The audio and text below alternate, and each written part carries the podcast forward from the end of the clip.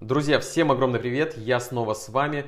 На днях я прошел курсы по ораторскому искусству и риторике. Я надеюсь, что это положительно скажется на мои аудиоподкасты, на мою речь, и вам еще приятнее будет их слушать и усваивать сложную информацию простым языком. А сегодня мы с вами продолжаем говорить о терминах фондового рынка. И простым языком я также постараюсь вам все это рассказать и объяснить. В прошлый раз мы остановились с вами на облигациях и овердрафте. Сейчас мы начнем с такого понятия, как опцион. Что же это такое? Это контракт, по которому одна сторона получает право купить опцион, put, или продать опцион, это call, определенное количество ценных бумаг по оговоренной цене. А вторая сторона, держатель опциона, имеет право этим обязательством воспользоваться. Вот что такое опцион. Паевый инвестиционный фонд, то есть ПИФ, вы это слышали, объединяет деньги разных инвесторов, чтобы коллективно вложить их в какие-то финансовые инструменты, например, акции, облигации, недвижимость или другие. Распоряжается средствами ПИФа управляющая компания, сокращенно УК, как мы с вами привыкли. То есть, смотрите, в чем суть паевого инвестиционного фонда. Если у человека есть 1000 долларов и он может купить три каких-то акции по 333 доллара, то он не может больше купить. А в паевом инвестиционном фонде он может купить тысячу акций на эту тысячу долларов. Он купит доли этого паевого инвестиционного фонда. И что же такое пай? Это ценная бумага, свидетельствующая о праве ее владельца на часть имущества паевого инвестиционного фонда. То есть это как доля. Пассивы – это совокупность денежных обязательств компании, либо физического лица. То есть вы должны понимать, я уже как-то говорил, пассивы не нужно путать с активами. Квартира не может являться пассивом. Это не долговое обязательство. Это актив, который можно обменять на деньги. А пассивы – это только долговые обязательства. Плечо – это соотношение денег трейдера к общему объему средств, которыми он торгует. Проще говоря, плечо – это как некий такой займ, кредит, который может взять трейдер, например, у брокера, воспользоваться им. То есть у него есть, например, 1000 долларов, а он еще воспользуется 300 долларов брокера и сделает больше прибыли. Либо потеряет больше. Поэтому плечо это опасная штука. Привилегированная акция – это акция, которая не дает права голоса, но гарантирует дивиденды. Вот именно в привилегированной акции есть гарантии, что вы получите свои дивиденды. Но нельзя голосовать, как в обычных акциях. То есть, если обычная акция нам дает право голоса, мы владеем частью компании, то здесь нет. Профицит – это превышение доходов над расходами. Гэп – вы, наверное, слышали такое от трейдеров. Разрыв в цене акции возникает в тех случаях, когда цена закрытия предыдущего дня выше цены открытия текущего дня, либо наоборот. Вот что значит гэп, это такая разница. Рента, наша любимая с вами рента, и многие даже не понимают, что это за понятие такое. Это непрерывный поток доходов, часто в виде процентных платежей от сданного в аренду имущества.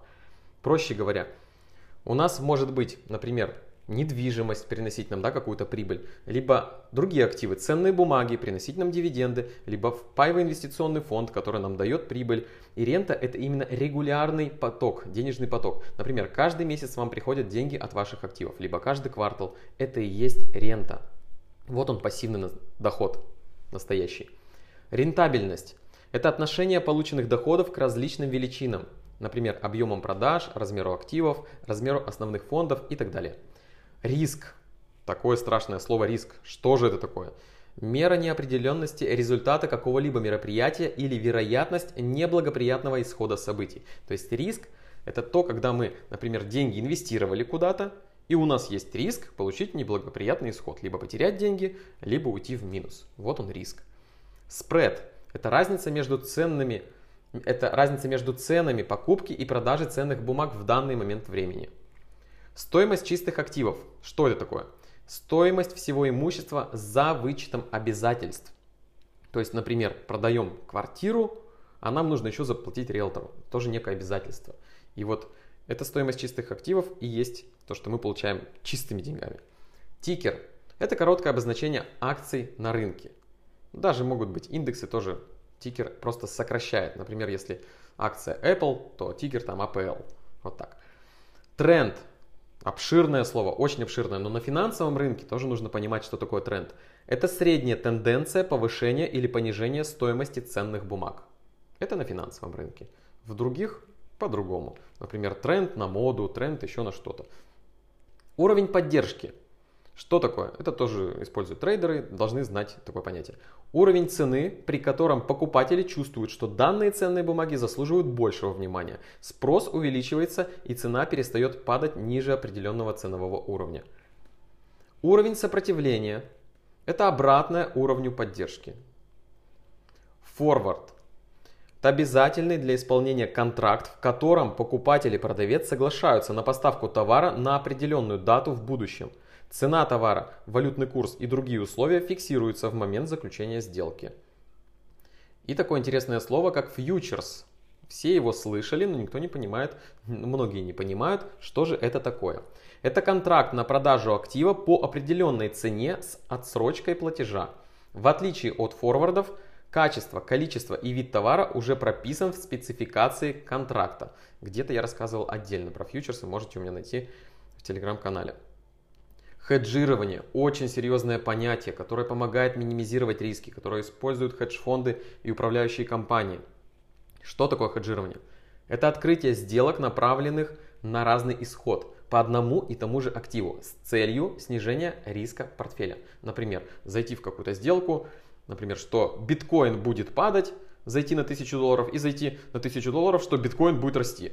Ну, я вам просто простым языком пытаюсь объяснить, что такое хеджирование. На самом деле, тут прям можно лекцию на, на целый день а, организовать и рассказать вам, что такое хеджирование. Потому что это очень серьезное понятие. Правильное хеджирование используют только хедж-фонды, управляющие компании в развитых странах. У нас даже в стране нет доступа к правильному хеджированию. Физическое лицо тоже не может использовать правильное хеджирование, которое полностью уведет от рисков.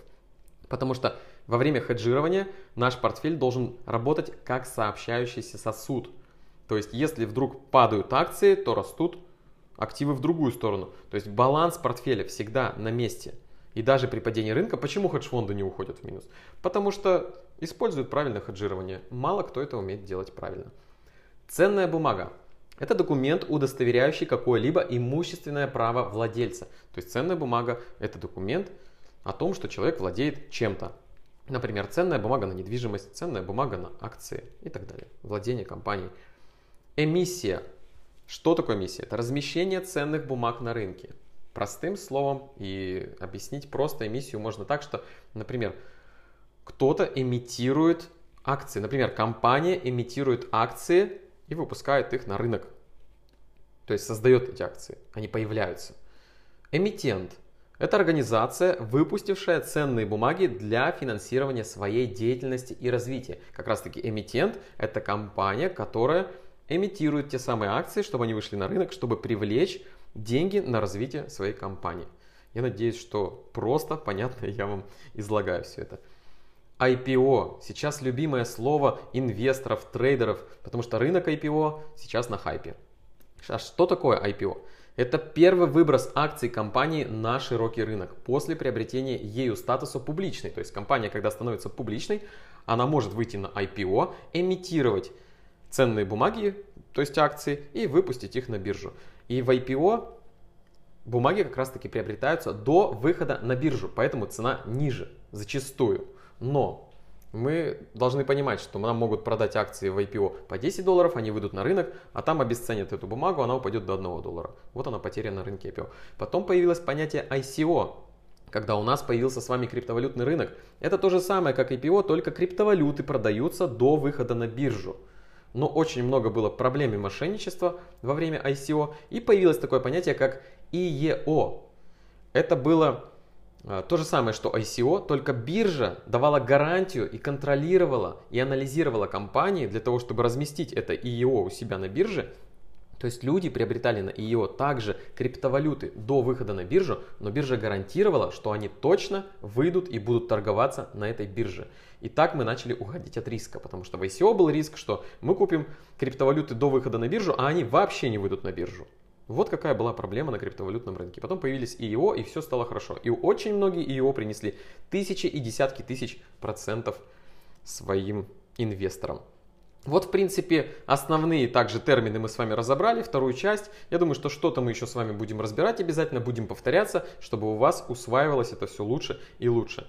И я хочу вам пожелать Самое главное – это большой прибыли на финансовых рынках и аккуратнее с ними, потому что вы видите, как все растет очень сильно. И увидимся с вами в следующих подкастах.